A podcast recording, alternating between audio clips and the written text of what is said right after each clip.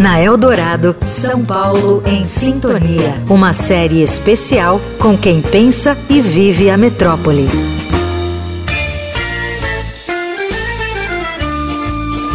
Se existe um lugar no mundo que foi influenciado pelo mundo todo em sua gastronomia, esse local é a cidade de São Paulo.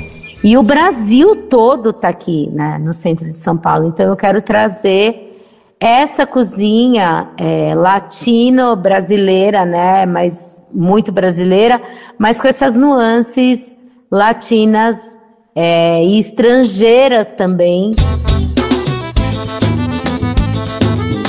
Aqui se come desde comida nordestina, com destaque para a buchada de bode, até a famosa macarronada trazida pelos italianos, passando pela japonesa, árabe, entre outras. A criatividade culinária da cidade nasceu lá no século 17, quando a região era muito pobre, e isso forçava os colonizadores a serem flexíveis com o que havia disponível para comer.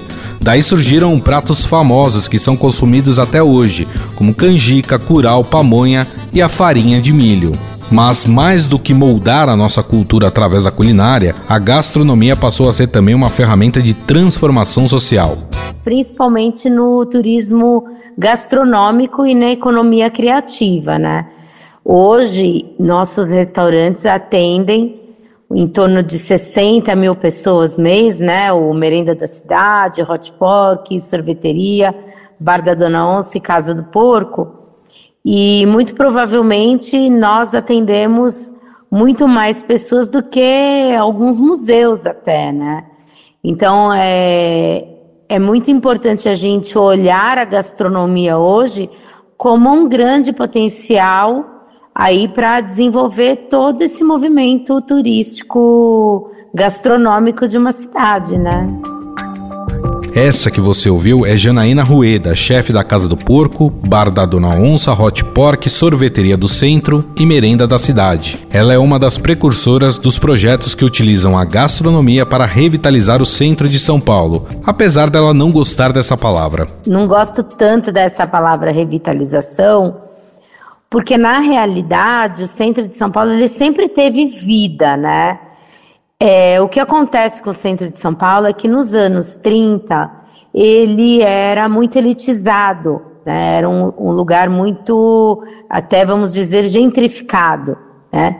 E a partir dos anos 70, 80, ele começa a virar o palco de ações sociais, de movimentos sociais e de levantar bandeiras aí também da periferia, né?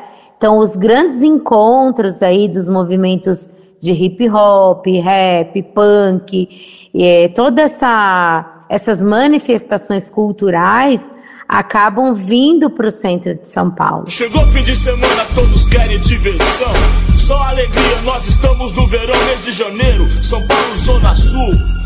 Todo mundo à vontade, calor, céu azul. No entanto, falar de comida quando muitos ali passam fome pode ser indigesto. Mas Janaína lembra que é necessário mostrar essas pessoas, pois representam o coração do centro da cidade. Mas é claro que a chefe de cozinha não faz tudo sozinha, e esses projetos precisam do apoio do poder público para que a imagem do centro e de outros pontos da capital paulista sejam devolvidos à população.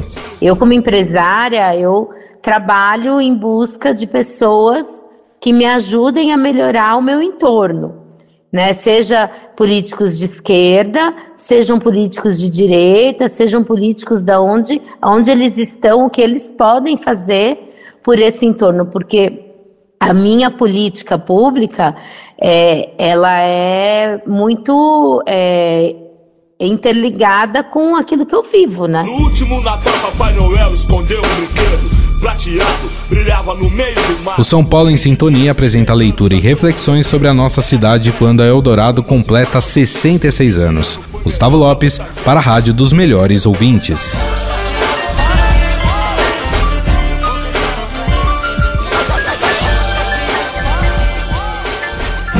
Você ouviu na Eldorado São Paulo em Sintonia, uma série especial com quem pensa e vive a metrópole.